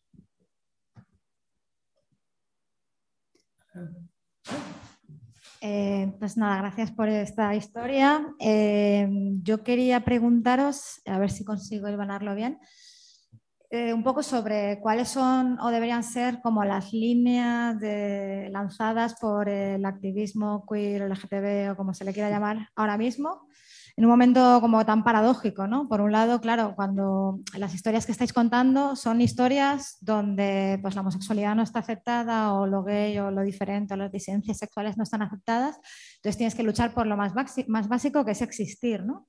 Y luego también, pues, eh, también pues, a pesar de que igual ese no era el objetivo central, pero también se acaba pidiendo una serie de derechos al Estado, que bueno, que podemos discutir si era tan importante o no, o qué consecuencias ha tenido eso, pero eh, no existían esos derechos. ¿no? Entonces, ahora nos encontramos, por un lado, en un momento paradójico, con, como una, por un lado, una gran aceptación, una cierta, bueno, una muy, muy, una muy gran, grande institucionalización por otro lado, también, pues mm, todavía cosas por conquistar. Todo el debate de la ley trans eh, nos habla de, esa paradoja. Por otro lado, como unas guerras culturales donde parece que es el objetivo de las extremas derechas o ciertos derechos son objetivo de las extremas derechas. Entonces, como es un momento como, como extraño, ¿no? Que por un lado, decías tú antes, pues podías perder el trabajo por ser gay o por ser lesbiana. Y, ahora parece que hay algunos trabajos donde puede ser un plus ser gay, ¿no? Entonces, bueno, eso es una cosa como súper paradójica, ¿no? Por un lado, un aumento de la violencia eh, de extrema derecha y por otro lado, una aceptación donde parece que lo que hace es arrinconar tu, radicalidad, ¿no? Tu capacidad desde el lugar donde estás, ¿no? como disidencia sexual, de cuestionar el orden de género. Entonces, eh, ¿qué líneas se pueden lanzar, no? Eso es un momento como súper complicado desde el activismo. Estás tú. Pues eh, yo quizá, quizá por, por me preguntabas por el anarquismo. Eh, tengo la suerte de ser mayor. Me explico. mi, acercamiento al mundo libertario, o sea, fue de mucha juventud, por supuesto, franquismo en sus últimos coletazos y después la transición. Entonces, eh, eh, pertenezco a esa época que, yo no sé si quedan muchos y muchas, yo ya no, sé lo que me queda, pero eh, me crié, por ejemplo, con el ajo blanco. ¿No? Eso, eso es algo que, que, nadie sabe lo que podía suponer una época donde todavía había censura, libros prohibidos, etcétera, etcétera, que tú todos los meses tuvieras esa revista, primero la comprabas ahí en el rastro, luego ya llegó a los kioscos, eh, luego dio un paso ya a otro formato, ya no el tabloide, sino el tal, y encima saca en la portada Durruti como una declaración de principios. Y claro, para mí aquello era eh, eh, concienciarme sobre higienismo, educación autoritaria, eh, vida en comuna, sexualidades, todo. O sea, en cada revista era una especie de enciclopedia eh, que, leíamos con ansiedad porque veníamos de un desierto ideológico muy grande. Entonces tengo esa suerte, ¿no? Entonces yo creo que, que ese anarquismo eh, que, también había grupos autónomos. De hecho, yo me acuerdo de mi primer grupo anarquista, era grupo, yo militaba era activista en grupos, eh, grupos autónomos de barrio, se llamaban, sin, más. O sea, no poníamos el anarquista, sino autónomos, pero anarquistas, ¿no? y tal, ¿no? Eso. Entonces ahí, por supuesto que había otro tipo de revistas, luego más pequeñas, más tal, el Palante, me acuerdo yo aquí de, de Madrid, ¿no? Etcétera. Entonces ese anarquismo representaba, yo me acercaba al anarquismo además desde unas posturas contraculturales, o sea, yo alucinaba con lo, esto de los hippies, los Estados Unidos, Woodstocks, todos follando, los jeepies, o sea, para mí me parecía, digo, esto, en cuanto se muera Franco, yo quiero esto, o sea, eh, vamos, el rock, las drogas, o sea, yo era, venía aquí completo, ¿no? Entonces yo me acerqué al anarquismo por ese lado. Y luego luego ya dije, ah, coño, que estos también, los de la también, yo decía, ya, pero estos no son tan divertidos, ¿no? Luego resultó que no, que era cierto a mí. Entonces, digamos que esos años, los 80, o sea, yo creo que, que el anarquismo, eh, mucho más que los partidos MLs y comunistas, tenían esa gran eh, capacidad, ¿no? Si acaso, fíjate, rompería una lanza por los grupos trotskistas que también tenían fama de cierta liberalidad en sus costumbres y de plantear nuevas, nuevas cosas, ¿no? O sea, las comunas, la familia es una mierda, ¿no? Ah, la primera casa que yo eh, vivimos, lo primero que hicimos fue arrancar las puertas de las habitaciones y cerrar por la ventana porque vamos, eh, vamos a mantener intimidades pequeño burguesas, lo que nos faltaba, hombre, claro, eh, claro, no, aquello, en fin, pero vamos, eran cuestiones de esto, vamos, apostamos a por todas. Creo que luego hubo un, desplazamiento, sobre todo el anarquismo más organizado a nivel organizativo del movimiento libertario, la CNT sobre todo ¿no? en el momento en que toda esa gente que estábamos ahí, pues la CNT decide. La CNT nunca ha decidido nadie porque eso ha sido un lío y un cacao maravilloso. Pero es cierto que Federica Monseni llegó a decir, oye, esto no va a ser una organización de maricones y putas ¿eh? y drogadictos. Entonces aquí en una federación quitaron los palantes, en fin. Y aquello fue ya una especie de escisión donde, pues yo creo que ya hubo un anarquismo mucho más organizativo, más obrero, más machirulí, donde no tenía cabida. Y mira que luego tenía yo algún compañero y compañeras, sobre todo, pero yo creo que aquello fue una, un desplazamiento extraño, o sea, lo que supuso lo que el anarquismo oficial, por llamarlo de una forma, o sea, buena TNT, la FAI, las, las organizaciones, eh, pues sí, verdaderamente yo creo que aquello ya en los, eh, en los, en los 90 ya estaban había gente de todo en cualquier otra parte. Entonces yo creo que era ya en sectores extra o, sí, marginales de la CNT, ¿no? O sea, sí que había eh, prosperidad, me acuerdo de Miguel Verdaguer, por ejemplo, pues personajes, ¿no? ¿no? Que, a ver, con Coco y tal, o, o en Vallecas también, el Boulevard, ¿no? Que, que, la deriva hacia el ecologismo, por ejemplo, muchos sectores anarquistas también eran importantes, ¿no? Pero digamos que otros habían quedado como muy anclados ya en el... Eh, y además en el anarquismo que tiene ese rollo ahí tan auto de fagocitarse, ¿no? De, venga, ya te mato a ti, me pongo la federación local, esta no, esto, entonces te expulsamos, tal cual.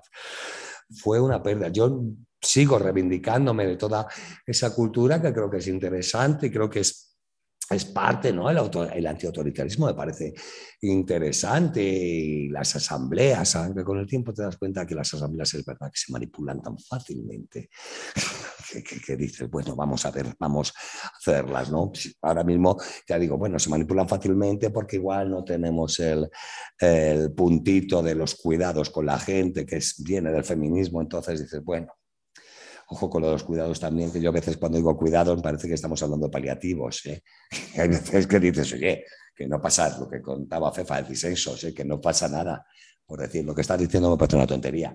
Y te lo digo con mucho cariño, pero no es normal. Ay, no se puede decir tontería y tal. Empezamos a tener una cultura. Pero yo creo que sí hay un desplazamiento que, que se alejó, de, sobre todo del oficial. Y el extraoficial, el eh, que iba por otros lados, pues sí, en un, en un momento dado coincidías de alguna u otra manera con gente que sea receptiva. Hablo de Madrid, ¿eh? Supongo que en Cataluña sería otro, en Valencia, me suena que, son de otro tipo de, de por lo menos en Cataluña algo que más que conozco no es otro. Y en, en Valencia también, ¿eh? Otro tipo de corrientes, pero aquí en Madrid lo vi como de repente, ¡boom! Como una especie de cerrazón en masa de, de, de la pureza ideológica, ¿sabes? Aparte de la extinción CGT, CNT y tal, ¡pum! que era un poco como, hostia, aquí llegas con esto y nada. Y me acuerdo de Calga y había uno que era CNT y yo decía, pero ¿cómo dices de, la CNT y tal? Y allí planteas tú que eres maricón y tal. Y dice, no, porque eso es em, solo para la cuestión laboral. Y tú cuando trabajas no eres maricón, eres una cafetera o eres ya, exacto, lo tuyo ya has asumido verdaderamente que ya eres una pieza de producción de un engranaje capitalista en la cual ya ni el deseo ni tal, o sea, no te gusta ninguno de tu curro, tal, no, no, pero eso para esto tal, es, es la mejor organización. Y digo, bueno, si no digo que sea mala ni buena, solo como eso, ¿no? Pero por eso te digo que en cuanto al anarquismo, yo creo que hubo ahí una especie de cerrazón grande, lo que es el oficial sobre todo, ¿eh? Porque sí me consta que en, prosperidad, había, en prosperidad siempre se ha mantenido la escuela de prosperidad y por ahí pues yo, siempre he visto como que se han seguido haciendo cosas y a nivel además interesantes en educación también, ¿no? Que fíjate que la educación como está, ¿no? Pero la pedagogía libertaria, ¿no? Relaciones libres, pues yo creo que ahí se cerró también un poquito, entonces aquello pasó ya de mm, eso de amor libre, es mm, que no pases por la iglesia o por, por el juzgado, pero fidelidad, eh, ¿no? Eh, la fidelidad también, ¿no? Ah, vamos a dejarnos aquí de tal y cual, que esta es una guarra. Además, el machismo, ¿no? Claro, que era de si esa, la infiel era la mujer la infiel. cualquier mujer que eh, está ya, es que es una casco ligero, eso es otra cosa. Además, está, sí, incluso salió una vena un poco más, creo que fue una contra respuesta a lo que venía de aquello que había, se había producido en los años que se llamaban la transición, donde es cierto que ah, se llamaba anarquista cualquiera y ser anarquista pues era de, eh, como era, eh, una birra, eh, no me acuerdo, ¿no? era eh, viva la anarquía y una tía cada día, ¿no? Y entonces eso parecía, era como de, oye, esto, y una tía cada día que, y la cerveza fría. Pues claro, era un poco de a ver qué imágenes estamos dando, ¿no? Pero que veníamos de una época donde tanto el sexo estaba muy reprimido, las relaciones sexuales, la diversión también, ¿no? Entonces, pues, esas explosiones podían ser, pero vamos, yo creo que hubo gente, mucha, ya te digo, revistas como Ajo Blanco, había otra aquí en Madrid, Ozono, que era más universitaria, pero también participaba alguna gente, que sirvió para que mucha gente eh, verdaderamente se, educara, y lo digo en, el sentido más positivo de, la palabra, en estas ideologías ¿no? y, en, en, en modelos rupturistas que luego ya hemos visto donde, donde se han llegado, ¿no? Familia, no, no, aquí hay que ir a las comunas. Entonces hacían comunas, lleva la gente tarifando, pegándose, en fin, por otro lado. Pero, bueno, pero se hacían, ¿no? Eh, se intentaba de otra forma, ¿no? No, era algo ya tan así, ¿no? Que, ahora luego ha habido un, mucho más procesos de cuidadín, ¿no? Comunas. Yo, lo veo ahora mismo, gente joven que hasta vivir junto le parece, o sea, en casas, comparte casa con colegas, tal ya es que no, prefiero, ¿sabes? O sea, se ha perdido un poco igual ese espíritu, ¿no? Pero, pero yo creo que, que, hay un anarquismo que siempre se va a reivindicar. Ahora sí, no, no es el oficial, pienso. Bueno, yo mm, contesto un poco a Paco y a Nuria, ya veremos.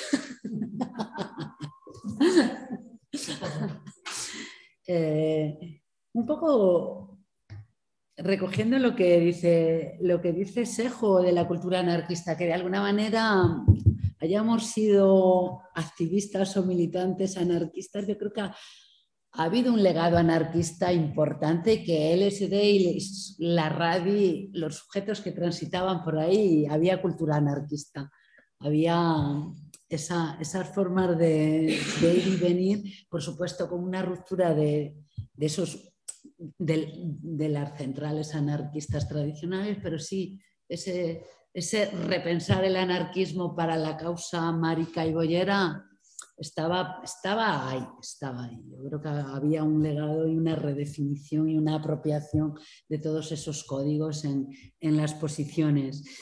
Contestándote o no sé si contestándote, a ver, yo creo que mm, las herramientas, los útiles que hacemos, las cosas que hacemos, eso soy muy precapitalista, hace la subjetividad política, es decir, hacer fanzines, hacer eh, revistas, hacer queercines con la gente eh, supone una materialidad y supone tomar decisiones de los debates, de toda una serie de cosas que se, que se están compartiendo, que se están haciendo y que se van a discutir.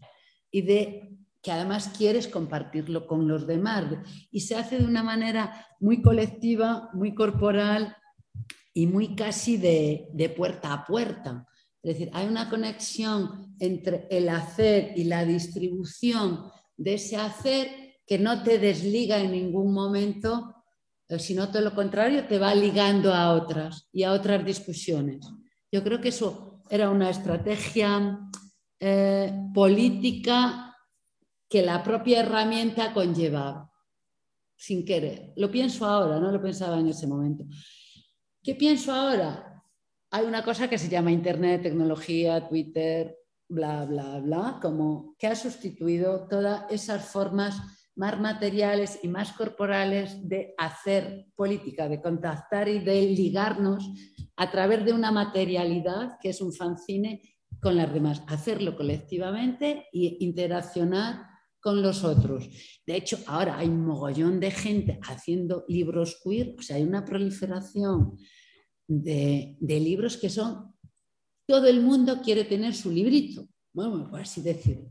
Y su librito, con todos los respetos, muchas veces, bueno, por supuesto que muchas son relaciones individuales, aunque no creo que haya discursos individuales ni escrituras del yo, sino que todos son capas heredadas, pero responden a que alguien hace un TFM, un TFG, cosas de esa onda, y que no responden a un debate in situ, colectivo, con una comunidad que quiere compartir, que quiere hacer y que quiere eh, atraer, que quiere ligarte con la herramienta. ¿Vale? son procesos, yo creo que de individualización brutales. Twitter, publicación así de libros como churros, no sé, em, que además se confunde con hacer política. y con las posibilidades de transformación política y con las posibilidades de discusión política, que además aquí no pasa como en Estados Unidos, por ejemplo, que tú escribes un libro y alguien escribe otro para contestarte. Aquí no, cada uno escribe su libro y son todos monólogos interiores. Monólogos interiores que son ecos de por ahí, ¿no? Pero no, no se socializa, en, eh, no hay una materialidad, no hay una corporalidad. Y en ese sentido, las revistas, los fanzines, había una proliferación y yo creo que han desaparecido, que ya no hay, todo está online, todo está en la red y la red yo creo que nos individualiza y nos, nos distancia de una materialidad política que es necesaria. Yo creo, y en eso también es necesario el disenso. Es decir, el disenso en las redes es un consenso pactado en el fondo. Es que nos entra por un oído, no crea nada. O sea, es una mala hostia en un momento determinado. Es un disenso que pueda ser hablado, discutido y donde existe un contacto corporal y donde yo te pongo crea otro tipo de relaciones y otra confianza también. Yo creo que la política eh, tiene que tener esa capacidad de disenso para construir confianza. Es decir, no, no podemos crear, creo que lo radical hoy, y no sé si contestaría a Nuria por ahí, es que incluso en la izquierda, incluso en la izquierda radical, incluso en la autonomía, creo que triunfa la cultura burguesa en el peor sentido de la palabra y en el peor sentido de la cultura, la homogenización cultural. Y creo que a, a una velocidad brutal, que no hay espacios para las disidencias culturales, para las disidencias políticas, para abrir unas líneas políticas que no vengan eh, señaladas por, eh, por una ley, por ejemplo por una ley del Estado. O sea, es importante debatir, pues sí es importante, pero es que las líneas políticas, las acciones políticas, las transformaciones políticas tienen que ser eh, experimentadas y, gozadas y discutidas en, todos sus disensos a través de espacios relacionales y de espacios de confianza donde se permita un eco, de, un eco de articular las diferencias y articular las diferencias como un valor político ¿no? y no crear consenso y, y homogenización. Es decir, eh, el consenso y la homogenización es, yo creo que es lo que está impidiendo eh, el hacer una política radical, renovada, nueva, llámale X, una contracultura. Y me lo aplico a las culturas queer, de alguna manera. Creo que eh, falta errar, falta equivocarse, falta mandar a la mierda, falta, mm, la política tiene que fracasar para ser política, para crear algo nuevo. Y creo que el contexto de ahora es un contexto muy homogéneo, muy depresivo, muy individualizado, incluso en sus ganas de colectivización y que pasa algo, y muy enclausado, muy, eh, eh, muy en las tecnologías. Creo que la tecnología nos permite comunicarnos, nos permite escribir libros muy rápidamente, individuales, pero hay una despotencia del carácter, ¿no? de formar un carácter, de formar una vida, de formar una, en definitiva, de, poder equivocarte y de poder mm, que, que, ni vos, ni el PP, ni Podemos, ni el PSOE nos pueden marcar una agenda política contracultural o llámale X, no sé, es, es impensable desde el punto de vista de la transformación social. Tiene que pasar por otros lugares, ¿no? al margen de que tengamos que contestar a nuestras instituciones para vivir, pero también tenemos la posibilidad de o la necesidad de crear otras, otras instituciones, otras formas de organizarnos, otras formas de vivir. Y la única manera de hacerlo es, es salir de, de ese triunfo del capitalismo burgués en su estado de agonía, pero sigue ahí, nos sigue marcando, nos sigue marcando la agenda. Yo en eso estoy como muy, no sé, no, no añoro el pasado, pero creo que hace falta, no sé lo que hace falta, algo diferente. Hombre, es cierto lo que decía Nuria en un momento dado. Eh, eh, ahora mismo yo me acuerdo de, que sí, que nos planteábamos muchas veces, pero verdaderamente nuestra lucha es ser, por ser tan vulgares y ordinarias como las personas heterosexuales. O sea, este es nuestro objetivo. Y, hay veces que yo, ahora mismo que, tengo una especie de alergia a los gaises, impresionante el modelo ese tan de mercado, con una sexualidad tan regularizada, tan disciplinada, tan tan patologizada también, o sea, dices, esto es lo que queríamos, o sea, esto es lo que hemos logrado aquí, unas aplicaciones X, eh, relaciones, ta, ta, ta, y unas pastillas encima, de ahora me tomo pastillas, espera, me, han llamado para que me, vacune de lo del mono, porque, porque ya saben qué, es lo que hago, ¿sabes? Está, así la cosa, ¿eh? Entonces, claro, dices, esto verdaderamente ha supuesto una, esta era nuestra subversión que planteábamos, ¿no? Los que igual inocentemente planteábamos el condón como una nueva gramática de placer entre las personas, tal.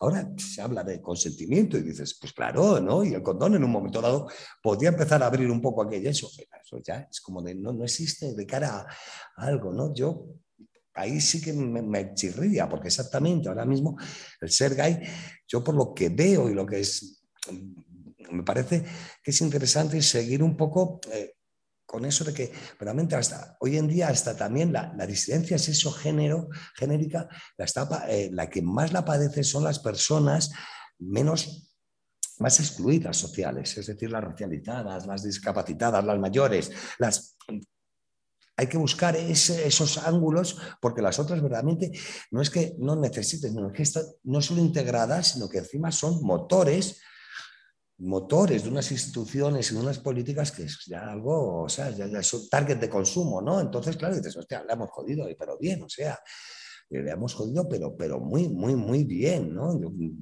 con la cuestión de la sexualidad de los gaises, o sea, me parece que eso es como, vamos, lo último. Yo digo, esto habrá gente que en sus tumbas estará ahí, eh, sus huesos estarán retorciéndose, ¿no? que se han muerto de sida, de tal cual, porque no tenían información y ahora que tenemos toda la información, seguimos totalmente patologizados, tiene nuestra información el servicio de salud eh, para llamarnos, oye, que ha llegado la viruela del mono y tú como eres promiscuo, eh, te la tienes que poner, te has tomado la... Eso está pasando en la actualidad. ¿eh? Está pasando. Pero oye, la viruela, ¿esto se puede coger sexualmente? Bueno, no sabemos, pero tú te la pones. Eso está pasando en la actualidad. Eso está, eh, yo lo sé porque es que me lo cuentan y es como de, y no dices nada. ¿Y por qué no dices nada?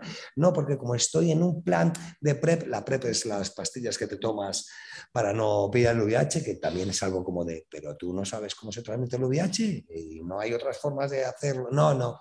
Como además luego me drogo, eh, se me va la olla y tal. No, no, empieza a ser una cosa así. Entonces esto verdaderamente, una, una sexualidad que podía ser subversiva en su época, en su época ¿no? Podía abrir, abrir una línea de, hostia, eh, puede ser anónima, nocturna, en espacios que no son los clásicos y tal, como ¡bumba! Se ha reglamentado y patologizado, sobre todo. Es que ya dices, ya es que están ahí los nombres con tu historial clínico y ya, y te llaman a un señor para venderte una vacuna cuando no se sabe todavía si tus prácticas sexuales o tu forma de vida o lo que sea, esa vacuna te va a influir. Y eso está pasando. Eso está pasando con datos que luego extrapolan de, ah, no, mira, pues tal cual. Porque en la tele que sale lo del mono, hay una sauna en Madrid que pobrecillo, yo no sé el pobre dueño de la sauna, de los pobres trabajadores, siempre pasa lo que pasa, el COVID, pumba, la sauna no sé qué, la esta del mono, la sauna no sé qué. Y dice, ya está bien, ¿no? O sea, al mismo tiempo que se sigue todavía para eso es, ¿no? al mismo tiempo que se sigue marginando esas prácticas, por otro lado están ya, oye, si aquí sabemos quién va, quién entra, quién sale y qué es lo que hace con todo el mundo. Entonces, yo no sé cómo se pueden establecer esas prácticas, sí creo, pues es totalmente más irse más de los márgenes. Creo que hay que salirse más de las instituciones, porque creo que las instituciones cada vez eh, cualquier cosita que se hace se blanquea y, puede ir en contra. lo digo así ya un poco. Lo que decía Saramet, ¿no? Sí, sí, que, sí, que le cuesta, ¿no? Pero no hacen nada con las con las palabras. Exacto, exacto. hacer con las palabras nada. Nada, nada, nada. Tienen potencialidades y no se hacen, ¿no? Entonces las instituciones, y veo también a nivel político de partidos institucionales, recuérdate lo mismo, o sea, no hay ningún planteamiento verdaderamente de, si lo vemos ahora mismo con la cuestión de, de, cómo está la situación climática y de, desarrollo, ¿qué partido va a decir ahora mismo, oye, igual hay que dejar de consumir tanto o no viajes? Eh, vamos, es que, ¿eh? ¿Pero qué es lo que queréis? Que suframos más, ¿no? Entonces, claro, viene la Ayuso y dice, la libertad, tomas unas cañitas, ¡eh! ¡Chenga! Esto es lo que... Claro, o sea, hemos logrado una psicopolítica ya, no bio, sino psicopolítica, en el cual las emociones son las que ahora parece que son la única forma de intervención política que tenemos. Y claro, las emociones en un momento dado son las más fáciles de, de manipular, ¿no? Mucho más cuando tienes el poder, ¿no? Entonces yo también soy muy pesimista a ese respecto y es casi como de, mira, déjame hacer otro tipo de redes, otro tipo de resistencias ajenas y a partir de ahí generar eh, no sé qué. Pero esto no, no, me interesa, ¿no? porque creo que ya el fracaso institucional, pienso, ¿eh? que ya sido, ha sido como... Pero el, el problema es que la iniciativa se la hemos cedido a ellos. Y ese es el gran problema. La emancipación ha pasado a ser una palabra que yo no sé si, si mucha gente sabe lo que significa, pero lo más grave desde mi punto de vista es que la iniciativa la hemos perdido. Desde el momento en que pierdes la iniciativa se te acabaron las ideas. Y el otro pivote es el apoyo mutuo, la solidaridad, ese concepto también ha desaparecido. Y el capitalismo se ha apropiado de esos conceptos que son emociones y los ha mercantilizado, con lo cual nos ha ganado la batalla, porque desde el momento en que te están diciendo lo que tú, te mercantilizan lo que tienes que sentir, te han quitado de cualquier, te han despojado de todo. Y el reformismo ha hecho el resto, porque no hay márgenes ya, no hay. Y los únicos márgenes que están es un lumpen que, bueno, que tú no quieres. Lumpen porque, claro, eh, no pertenece a tu mundo, es un mundo que no es el nuestro, que no es el del primer mundo, que no es el del bienestar, que no es el de... Y la indiferencia eh, también han conseguido que eh, hemos dejado la iniciativa, con lo cual al dejar la iniciativa a esos seres que la piensan por nosotros, son muy doctos, se ha quitado la espontaneidad y se ha sentado la indiferencia. Entonces, es lo que tú dices, o buscas las fisuras en los márgenes, más márgenes, o estamos perdidísimos, porque no hay nada, absolutamente nada hoy que, se salga del pensamiento único. Mm. Por muy original que creas que eres, no, no, no, no, no es porque hemos perdido la iniciativa. el Ejecutivo ya nos ha, incluso el Ejecutivo ha cogido la iniciativa del judicial y del legislativo, con lo cual es que nos han dejado en bragas o peor. Y eso es el gran problema que tenemos ahora, desde mi punto de vista, vaya. No sé si hay más cuestiones. Bueno, en el chat ponían, eh, ponía Pepe con menos años, eh, pero Ajo Blanco también fue un referente político y cultural para un rapaz de aldea, como era yo en los, en los años 90, bueno, como lo había puesto ahí en el, en el chat. Y bueno, yo creo que el, de cara a la próxima sesión nos podemos quedar también con esta, con esta pregunta, es decir, si existe la posibilidad de que haya experimentación política si detrás no hay vidas que están experimentando un cambio, una contracultura, otras, otras vidas posibles. Es decir, que con lo que estabais hablando me acordaba de, del choque que, mm, evidente que había, por ejemplo, cuando eh, fue el, el, World Pride en Madrid y a la vez estaba, se podías leer los contenidos de, del porvenir de la revuelta y donde veías es eh, decir, lo que querían que, eh, lo que en un momento quisieron hacer aparecer como los antecedentes mm. de ese World Pride, en cuanto leías mínimamente lo que ahí aparecía, lo que veías era dos cosas que se daban, que se daban de hostias, ¿no? Veías a las eh, bolleras radicales contra las lesbianas que querían proponer las mejores bodas del mm, planeta o veías a, la alcaldesa que limitaba eh, los niveles de contaminación lumínica eh, o quitaba los límites de contaminación acústica de la ciudad para permitir grandes escenarios en espacios naturales protegidos contra eh, los maricas radicales, mm. el nacimiento del orgullo crítico. Es decir, que ahí hay, yo creo que hay una ruptura que, eh, sobre la que hay que seguir indagando y que desde luego no va por el campo institucional, no va por el campo de los partidos, no va por el campo de lo conocido y que es una ruptura en la que hay que seguir, en la que hay que seguir indagando porque tiene que pasar además por una experimentación que, como decía el FEFA, yo creo que no es, no es teórica. Es decir, no va, a estar, no va a estar en un libro, va a estar en, en construcción de formas de vida eh, agregadas, comunitarias y, otras formas de, amistad eh, política también, pero entendido de una, forma, de una forma radical. Y bueno, ahí tenemos un, un, gran debate, por decir, en gran medida hay una parte de esa nueva política que la estamos confiando a la definición de una nueva gran estrategia que nos permita construir, construir autonomía. Y, y precisamente esa gran estrategia yo creo que no va a ser capaz de alumbrarse si no hay una gran disidencia experimental en multipolar, en muchos, en muchos espacios que todavía no sabemos, no sabemos dónde, dónde está. Yo creo que en la, en la próxima sesión, que es de sindicalismo social, eh, ahí hay una pregunta encima de, encima de la mesa bastante, bastante importante, ¿no? Es decir, que tiene que ver con cómo construimos política radical a partir de esos eh, márgenes, de los desahuciados, de las personas que están eh, en, peor situación económica, las rentas más bajas, que se enfrentan a una sociedad aún mayoritaria que, vive muy bien. Y dentro de esa sociedad mayoritaria que vive muy bien también están las élites de, Chueca, por decirlo, por decirlo así, que también gobiernan de alguna manera el, el mundo. Así que nada, muchas gracias a, a todos los que habéis aguantado aquí hasta el último minuto y muchas gracias a FEFA y a Sejo, que es un placer siempre que, estéis en Nociones y os seguiremos invitando año tras año. Cuando queráis. Un abrazo.